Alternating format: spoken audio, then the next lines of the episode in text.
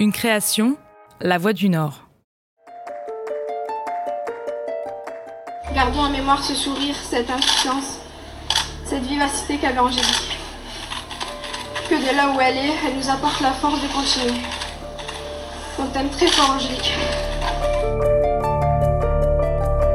Affaires sonores, le podcast des grands dossiers criminels de la région, par Elodie Rabé.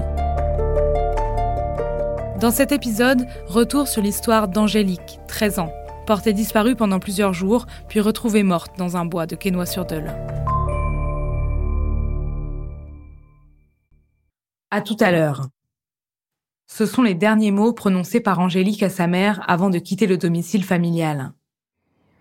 L'adolescente de 13 ans a emporté un goûter pour aller jouer au parc en bas de chez elle, dans le quartier de l'Agrippin, à Wambrechies.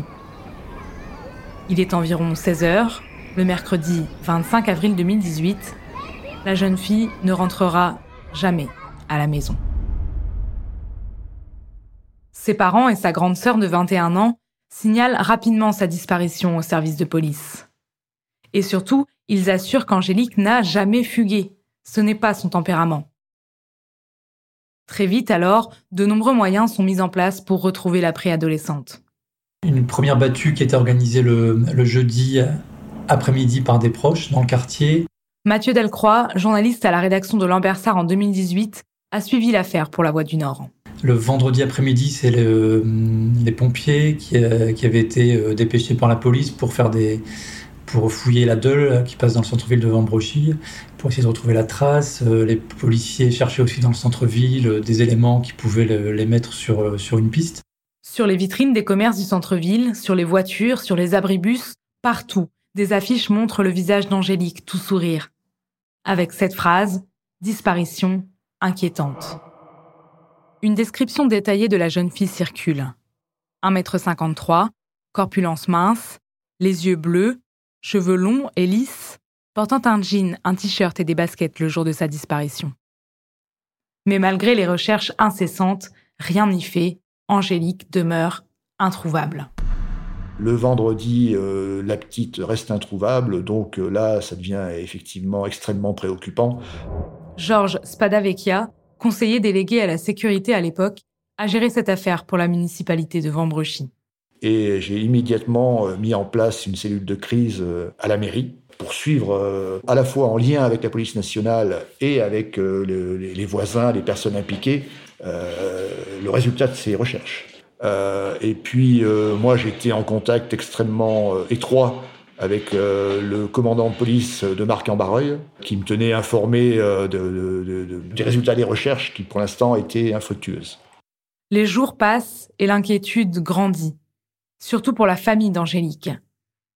Le samedi après-midi, Mathieu Delcroix est allé à la rencontre des parents de l'adolescente. C'est une famille très implantée à Wambrechies, dans le quartier de l'Agrippin. Les parents sont originaires de la commune, ils sont très connus dans le quartier, dans la ville.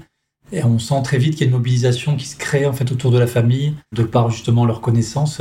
Les voisins et les amis se mobilisent très vite pour essayer de donner un coup de main et de retrouver la trace d'Angélique. On a mis un peu de temps à établir un lien vraiment. Et moi, je les ai rencontrés pour la première fois le samedi après-midi chez eux pour parler d'Angélique. Ça faisait 72 heures qu'Angélique avait disparu, donc forcément, il commençait à être très inquiet, il gardait espoir, il pensait retrouver Angélique le plus vite possible, mais forcément, au bout de 3 jours, l'inquiétude grandit, donc les parents étaient très inquiets le samedi après-midi.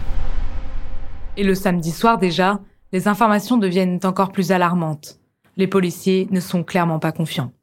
J'ai vraiment le souvenir très précis que Le samedi soir, donc j'ai passé toute la journée en mairie, et le samedi soir, j'ai eu beaucoup de mal à rentrer chez moi. J'ai marché jusqu'à 10h du soir seul. Les propos que j'avais eus avec le commandant de police étaient extrêmement inquiétants. Lui était extrêmement pessimiste. Et il m'a fait part de son pessimisme, donc vous comprenez que ça m'avait quand même un petit peu bouleversé. Quelques heures plus tard seulement, le téléphone sonne. La mauvaise nouvelle est tombée, je ne sais plus si c'est à 3 ou 4 heures du matin. Et là, je peux vous assurer que ça a été un choc. Oui. Dans la nuit de samedi à dimanche 29 avril, soit 4 jours après sa disparition, le corps d'Angélique a été retrouvé à un peu plus de 5 km de chez elle, dans le bois de Quesnoy-sur-Deûle. L'adolescente est morte, asphyxiée. Très vite, il y a eu beaucoup d'émotions dans le quartier de l'Agrippin, où vit la famille. Les élus aussi sont mobilisés pour épauler la famille. Donc voilà, on a essayé de suivre tout ça. Et puis, il y a beaucoup de médias nationaux qui sont arrivés aussi très vite le dimanche matin. On était une cinquantaine de journalistes le dimanche à Wambrechies. Mais alors, que s'est-il passé depuis ce fameux mercredi, jour de la disparition d'Angélique ? C'est le témoignage déterminant d'un enfant de 10 ans qui a permis aux enquêteurs de remonter le fil. Le jeune garçon, qui se trouvait lui aussi au parc de l'Agrippin, est le dernier à avoir vu Angélique vivante. Il explique aux policiers que la jeune fille a rejoint volontairement un homme et que c'est depuis cette rencontre qu'elle a disparu. Mais alors qui est cet homme ? Et pourquoi Angélique l'a-t-elle suivie alors qu'elle était si méfiante, comme l'expliquent ses parents dans la Voix du Nord ? Rodés à l'exercice, les policiers ont recoupé les éléments d'identification fournis par le petit garçon avec les noms inscrits au FIGES, le fichier judiciaire automatisé des auteurs d'infractions sexuelles. Et c'est là qu'ils sont remontés jusqu'à un suspect. Samedi soir, vers 21h30, les enquêteurs sont donc allés interpeller un homme à la sortie de son travail. Chauffeur de bus pour la métropole lilloise, David Rameau a été placé en garde à vue dans les locaux de la police judiciaire de Lille. Face à de nombreux médias, dont La Voix du Nord, le procureur de Lille, Thierry Poquet du Haut-Jusset, a tenu une conférence de presse le lendemain de l'interpellation du suspect. Dès le début de son audition, qui intervient vraiment immédiatement après la notification des droits, il dit vouloir dire toute la vérité. Alors voilà ce qu'il dit. Donc mercredi, qui est le jour de la disparition de la jeune fille, le mercredi est son jour de repos, il est seul chez lui puisque sa famille à ce moment-là est dans le sud de la France et ne doit revenir que pas avant le lendemain. Il se rend à Lille le matin, il achète notamment dans un sex shop des pilules contre les troubles de l'érection et ensuite il va faire des courses et il achète également de la bière. Il va dans la journée sur place et en rentrant chez lui absorber 2 ou 3 de ces pilules, également 3 canettes de bière. Il regarde la télévision en début d'après-midi et il indique qu'il s'endort. Et il se réveille vers 16h. À ce moment-là, il ne se sent pas bien et il dit qu'il va sortir pour prendre l'air. Il passe devant le jardin où se trouve la jeune fille et le garçon qui sera notre principal témoin. Et à ce moment-là, en passant devant ce jardin, il nous dit qu'il a eu envie d'elle et qu'il a voulu la ramener chez lui. Je cite, « C'était plus fort que moi, j'étais comme dans un état second. » Et c'est là qu'on comprend pourquoi Angélique l'aurait suivi. Car cet homme de 45 ans est un ancien voisin de la famille d'Angélique. Il a habité longtemps dans le même immeuble que ses parents, au 4e étage. Puis, avec son épouse et ses 2 enfants, car oui, l'homme est un père de famille, il a déménagé dans une maison, mais toujours dans le même quartier, à quelques centaines de mètres seulement. Ce mercredi-là, quand il croise Angélique au parc, il aurait donc prétexté avoir un objet à rendre à ses parents. Et la jeune fille ne se serait pas méfiée, le suivant en confiance jusque chez lui. Il la fait entrer dans la maison, il lui offre à boire, commence à parler et très rapidement, il en vient à lui poser des questions de plus en plus intimes. Elle cherche à partir face à ce genre de conversation et comme il en empêche, elle se met à crier.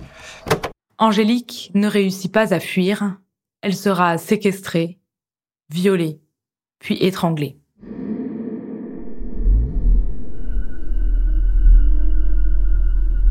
David Rameau explique ensuite avoir nettoyé son habitation, s'être débarrassé des affaires personnelles de sa victime, puis s'être débarrassé du corps.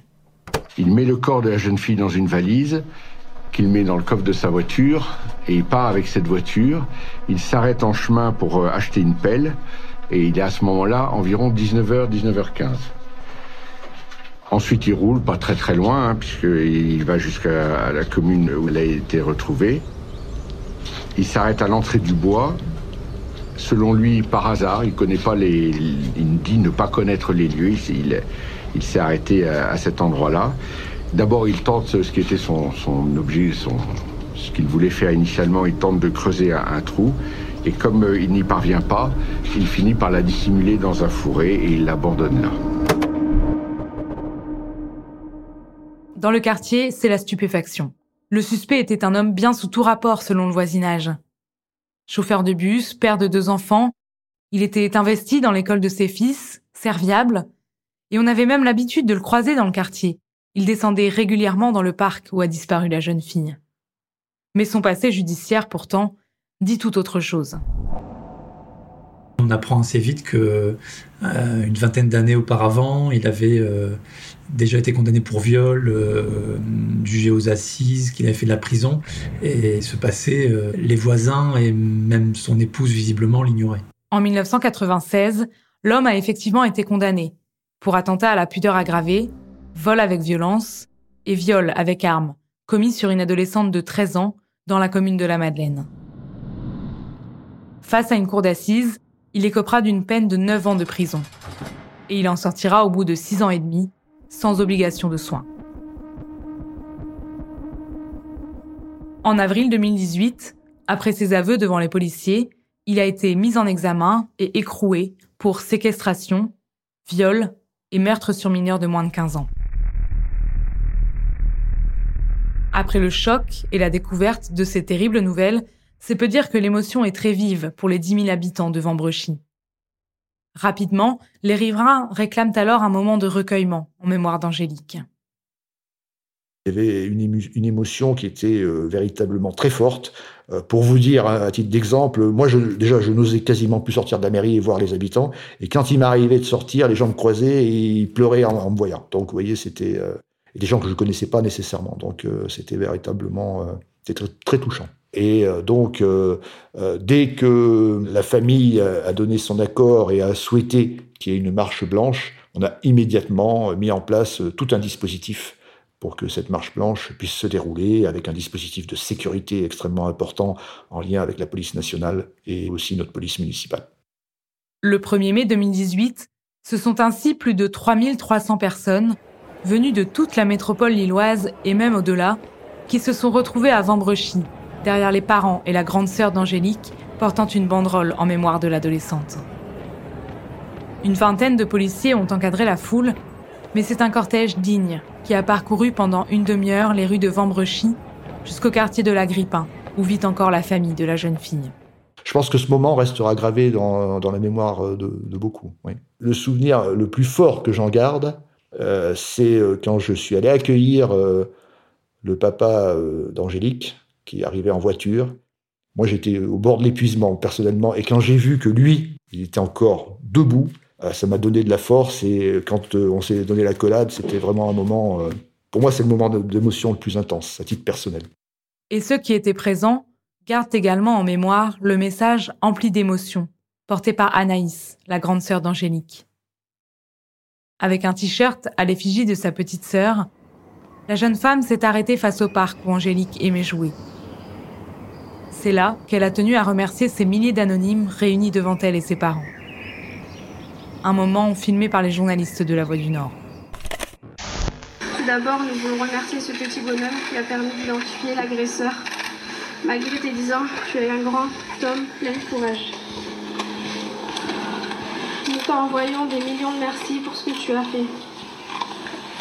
Ensuite, merci à vous tous, proches, amis, voisins, connaissances, inconnus, pour votre soutien, votre accompagnement et vos actions. Tout ce que vous faites pour Angélique nous va droit au cœur et nous vous en sommes extrêmement reconnaissants. Nos cœurs sont brisés, nos têtes sont remplies de questions, nos yeux pleurent, mais nous ne faiblirons pas. Nous allons nous battre pour Angélique. Nous allons encore traverser des épreuves difficiles, mais la colère va nous permettre de lutter jusqu'au bout. Pour toi, notre fille, ma sœur. Encore mille merci à vous tous pour ce soutien, cette solidarité. Gardons en mémoire ce sourire, cette insouciance, cette vivacité qu'avait Angélique. Que de là où elle est, elle nous apporte la force de continuer. On t'aime très fort, Angélique. La marche blanche s'est terminée avec un lâcher de 500 ballons blancs pour un premier adieu souhaité par la famille. Et 4 jours plus tard, ce sont encore 1 millier de Wambrecitains qui ont assisté aux funérailles d'Angélique. Un dernier hommage empreint toujours d'émotion et de dignité. À l'issue de l'enterrement, la famille a quitté l'église en cortège jusqu'au cimetière. Et en fait, il y avait des habitants qui étaient devant leur maison, des commerçants qui étaient sortis sur le pas de leur commerce. C'était vraiment des images très fortes. C'est vraiment la ville de Wambrechies qui a fait corps pendant quelques jours.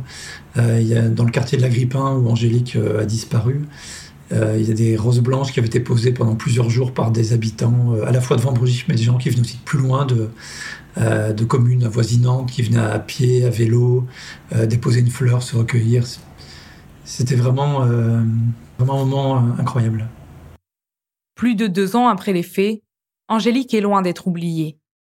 La plaine de l'Agrippin porte d'ailleurs aujourd'hui son nom, et l'association Le Sourire d'Angélique, soutenue par la famille et la mairie de Wambrechies, fait vivre son souvenir. Mais au-delà de l'émotion, l'entourage d'Angélique attend par-dessus tout un procès. Et il aura fallu attendre plus de 2 ans pour connaître enfin une date d'audience. Le principal suspect pour le meurtre d'Angélique sera jugé face à la cour d'assises du Nord du 16 au 19 novembre 2021. Le juge d'instruction n'a pas retenu la préméditation, mais David Rameau sera jugé pour viol et meurtre sur mineur de 15 ans en récidive. L'homme encourt la réclusion criminelle à perpétuité. En attendant l'audience, qui signifiera sûrement la fin d'une longue attente pour les proches de l'adolescente, l'avocate de la famille, maître Audrey Jankelevitch, n'a pas souhaité s'exprimer avant le procès. De son côté, maître Éric Demey, avocat de l'accusé, a juste indiqué que son client avait toujours coopéré avec la justice. D'ici le mois de novembre et l'affrontement des 2 parties, la famille d'Angélique va pouvoir se préparer psychologiquement à l'épreuve qui l'attend. Fort heureusement, tous ses proches sont très entourés. Les parents, la sœur d'Angélique sont encore à Wambrechies, sont très présents, épaulés toujours par les voisins, par leurs amis. Il y a vraiment un élan de solidarité qui s'est créé autour d'eux. Et je sais que ça leur fait évidemment beaucoup de bien. La famille espère qu'après ce drame, des solutions soient trouvées pour éviter que d'autres petites filles subissent le même sort. Pour aller plus loin, retrouvez dans un prochain épisode l'interview de Mathieu Delcroix, le journaliste de la Voix du Nord qui a suivi l'affaire et qui a eu l'occasion de rencontrer à plusieurs reprises la famille d'Angélique. Et surtout, n'hésitez pas à nous suivre sur les réseaux sociaux et à nous retrouver sur le site internet de la Voix du Nord et sur toutes les applications de podcast.